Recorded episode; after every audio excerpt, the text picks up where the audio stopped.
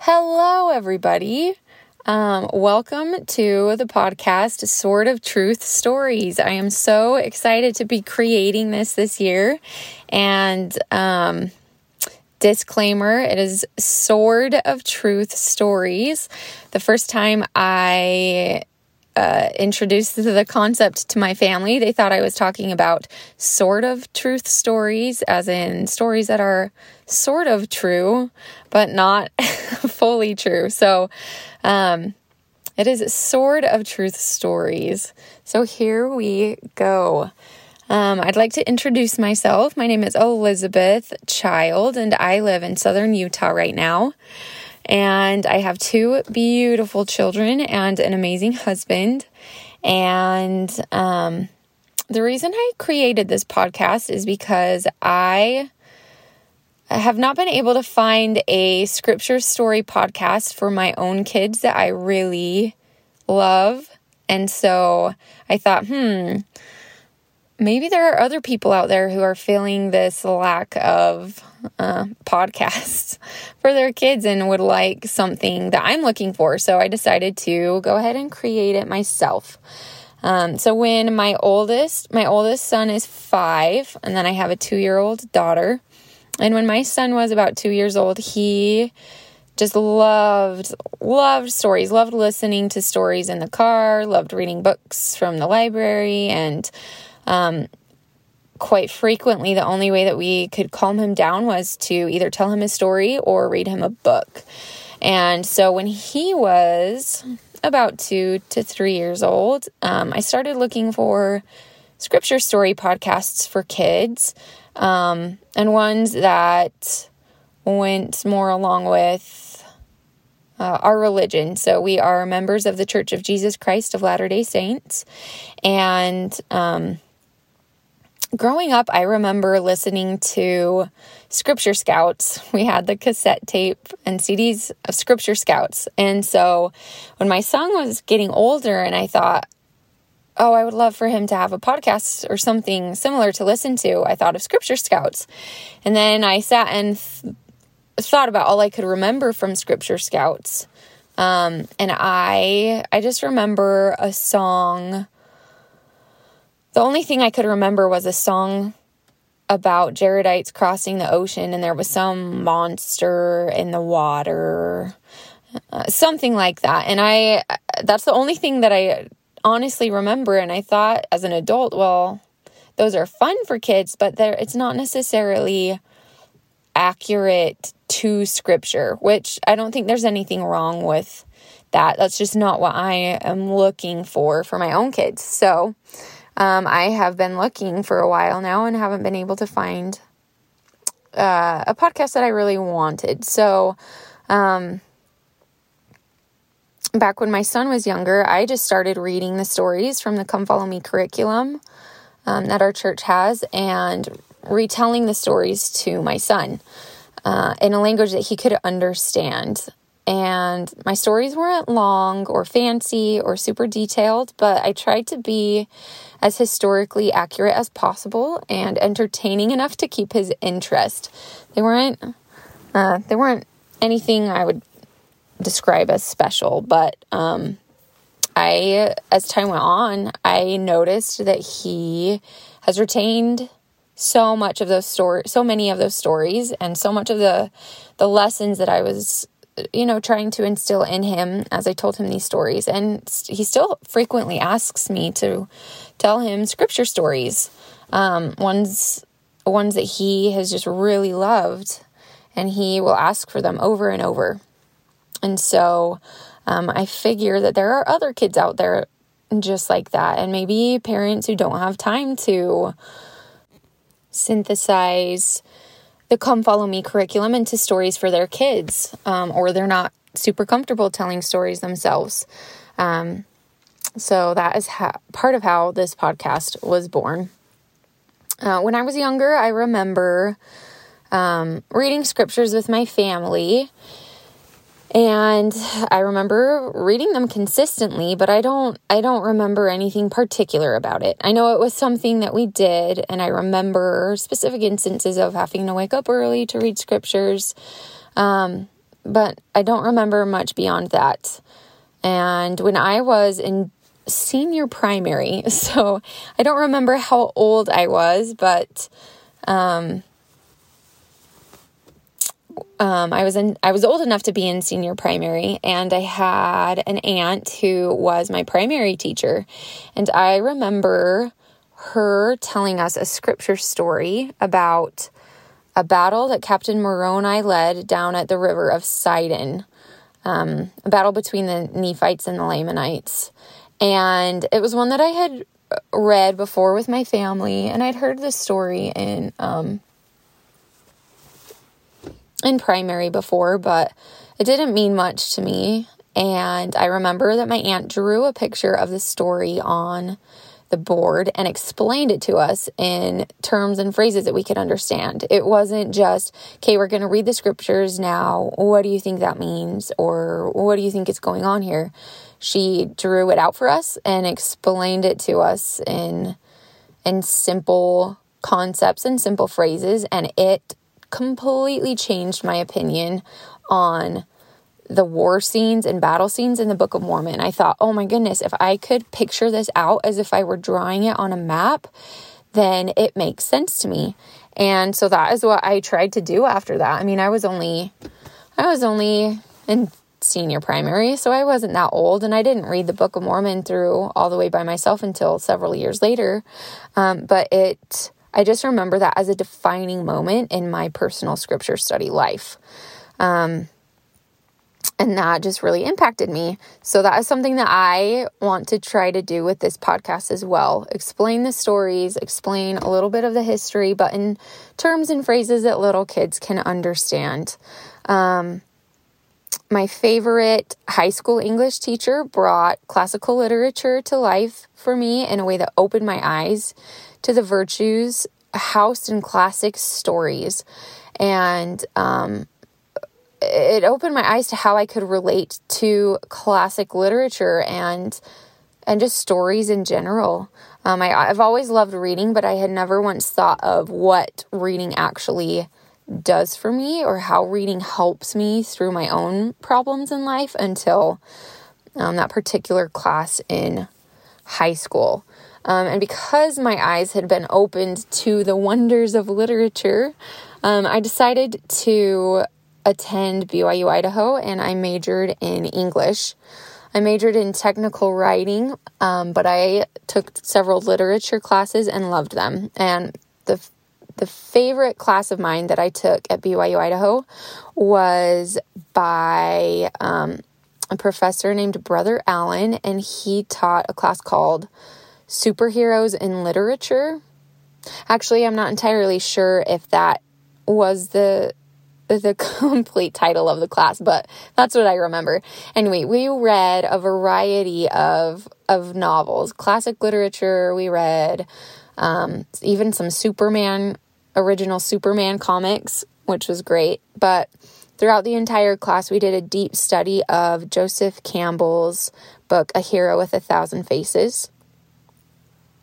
And it was powerful. It really, um, it really struck me how important stories are in our lives and how powerful they can be to change behavior, to teach values, to influence the way that we think and behave. And it was so fascinating for me. And of course, because I was at a church school, BYU Idaho, um, we were able to talk about the power of scripture stories and the power um, that they can have in our own lives uh, and how they can help us mold and shape our own character. Um, and I saw this as my son would ask for scripture stories. I would tell him a scripture story and he would have the time to internalize it. And then I've heard his outward thought process when he's trying to make a decision. And a lot of times he will reference scripture stories or scriptures that we've tried to memorize as a family or um, even just different stories that we've read together throughout the week. And stories truly are powerful and they do am- impact us. Um, I recently read of a study that was done over a decade ago at Princeton, and they did a study on storytelling. So they asked a storyteller to tell two stories while she was hooked up to an MRI machine. And MRI machines track different brain waves so that doctors can see which parts of a brain are being used at specific times. so the t- storyteller was asked to tell these two stories. She told one story in English and one story in Russian, and she was fluent in both languages, so um, she was comfortable doing so. the MRI machine tracked the moments when each area of her brain lit up as she was telling each story. Whether it was a sad moment she was telling about, or an angry moment, or a scared moment, or a joyous moment, the MRI machine could track um, her brain reactivity to uh, her her storytelling.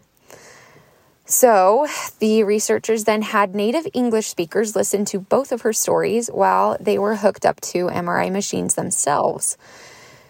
And when they listened to the story that they could understand in English, their brain patterns almost synced up perfectly with the storytellers.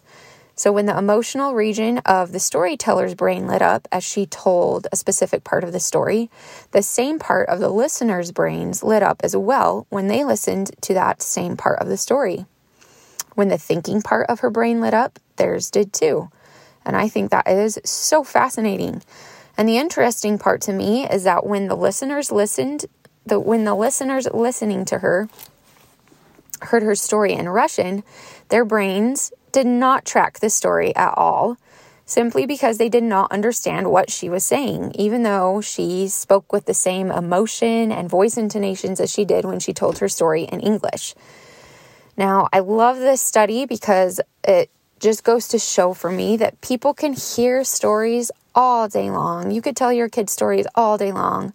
You can read them scriptures all day long, but unless they are truly understanding the words and the concepts and the meanings behind the stories, they are likely not receiving any real lasting uh, comprehension or change because of what they are hearing or reading. They have no way to internalize it, they have no way to relate to it, they have no way to let it change them. Um, and that is where storytelling comes in, I think. Uh, so, my goal is to present scriptures in story form in a way that is comprehensible to kids so that they can internalize the stories, learn to love them, learn from them, and become better people because of them. I'm planning on homeschooling my kids using um, mostly a philosophy that I have run across in past years. It's called the Well Educated Heart Philosophy.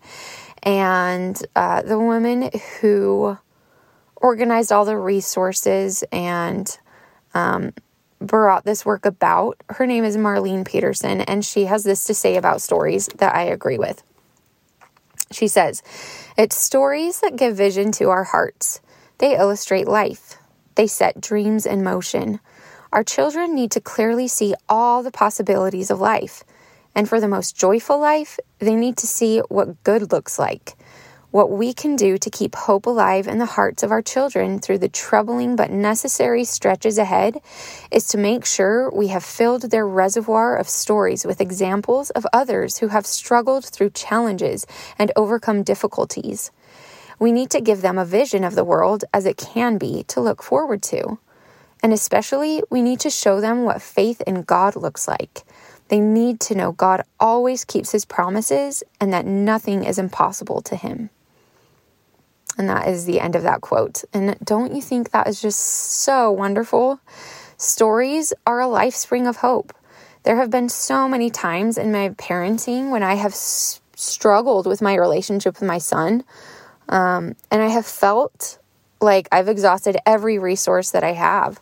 And occasionally, when I turn to God for help, the answer that he gives me is to fill my son's head with specific stories about specific things, depending on what the issue is at that time. So I've said it once. Well, I've said it a billion times in the past, and I will say it again. Stories are so powerful.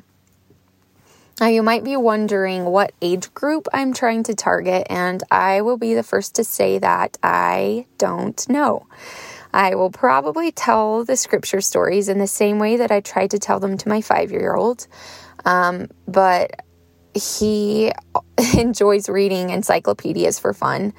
And um, he will just sit down with the dictionary and read it for fun. So um, they might appeal to your toddlers or your teenagers or anyone and everyone who listens. Um, I'm not. I'm not trying to target a specific age group.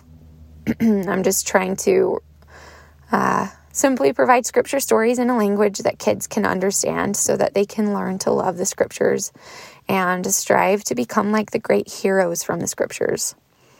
And um, I'm going to try to stay as true to the scriptures as possible, and I promise never to teach false doctrine. I am no professional storyteller and I don't have fancy equipment, so I cannot promise you an experience that is going to knock your socks off. Um, that being said, I would really love feedback and reviews to help me understand what I can keep doing that is effective or what I should stop doing because it is ruining the storytelling experience for anyone who is listening. Uh, so I would really appreciate that if um, you guys have the time. You can reach out to me on Instagram or leave me a review here. Um, it would be very helpful. so, with all of that said, I am super excited for a year full of learning about the New Testament. And um, as I have been thinking about this podcast for months now, um, there has been a song that has been playing in my head over and over and over. And I am not a songwriter, I've never really written a song before.